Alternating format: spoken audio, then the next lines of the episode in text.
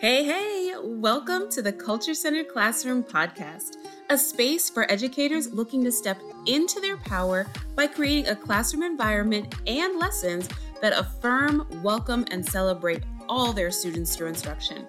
I'm your host, Jocelynn Hubbard, an educator, teacher coach, wife, mother to five children, and your partner on this journey of creating culture centered classrooms. Let's jump into the episode. Welcome to this back to school blitz series. First things first, I want to let you know what to expect so you can get excited because this is about to be good. Each day this week, I will drop a short but actionable episode to get you geared up and ready for back to school. You may be thinking, I'm already back to school, Jocelynn. Will I even get anything out of this? The answer is yes. Nothing is ever set in stone on this journey of creating welcoming, joyful, and culturally inclusive learning spaces. On last week's episode, I talked about flexibility around expectations. Now is one of those times when you can listen and shift as needed. And honestly, everything I'm sharing should be ongoing anyway. There should be quarterly check ins around this type of stuff.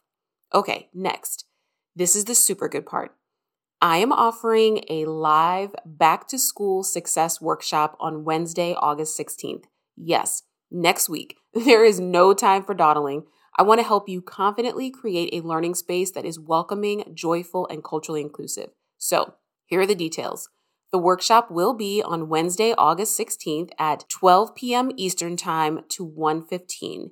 If you show up live, there will be a Q&A time when you can ask me all the questions, anything that literally comes to your mind. I'll be doing mini coaching sessions on the spot if you will. So, lesson plan revamps, book recommendations, policy and procedure audits, I'm here for it all.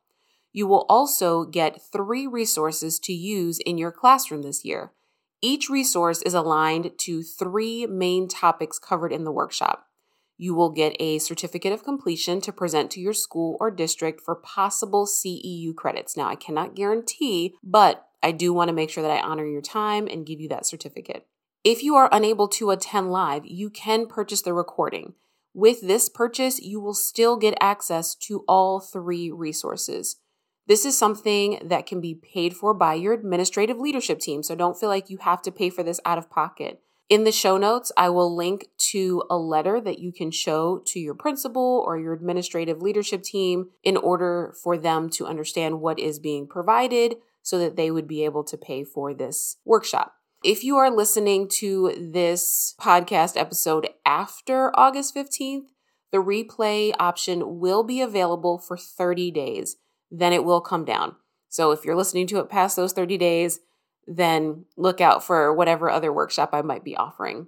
For all the details and to get signed up for the workshop, head over to customteachingsolutions.com forward slash back to school. That's B A C K T O S C H O O L, back to school.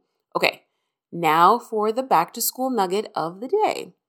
Creating a welcoming, joyful, and culturally inclusive learning space requires intentionality. Last week, I talked about the importance of prioritizing intentionally reflecting on your expectations for the school year. Today, I want to talk about joy. If you've listened to this podcast any amount of time, you know how I feel about joy. Joy is essential. It is a key component for both teachers and students to thrive in the classroom. You deserve joy. You deserve joy. Your students deserve joy. But joy looks different to different people. Spend some time defining joy for yourself. Dr. Gholdy Muhammad defines joy in her book titled Unearthing Joy as helping students to uplift beauty, aesthetics, truth, ease, wonder, wellness, solutions to the problems of the world, and personal fulfillment. Joy is the ultimate goal of teaching and learning. It's not just for your students, though, this is for you as well. I want you to take each of those words that I just mentioned and ponder. Pause and ponder for a second. What does it look like for you to uplift beauty, in your life personally and professionally? What does it look like for you to uplift and develop this idea of ease and wonder and wellness? What does that look like?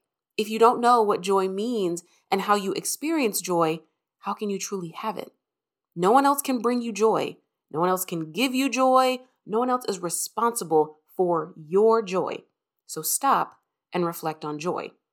When your students come back to school, have them define joy as well and then share it. Have them share out their definitions. Let them know that this learning space will be filled with joy. Show them you are committed to that by hearing their voices. I want to point out, though, that joy is not about a party every day or your treat box or the raptor bucks that you give out. No, Joy is an internal well that springs forth the deeper things that give you peace, that make you feel loved and complete, that provide confidence. This is joy. Sometimes joy is loud and colorful and vibrant. Other times it is quiet, soft, varying shades, or monochromatic and even. Let's create space for both types of joy. Ask your students, ask them what they feel brings them joy. Maybe they don't even know. So you are giving them an opportunity to dream, to explore, to discover. How powerful is that? This is a great way to get to know your students and connect with them on a deeper level. Joy during Meet the Teacher Night might look like a Padlet with space to submit anonymous questions. It might look like a link to add my favorite song to a Spotify playlist. Both of those could bring joy for your students but they're not necessarily loud initially. They allow for participation in a way that still gives a student space. It respects their personality style.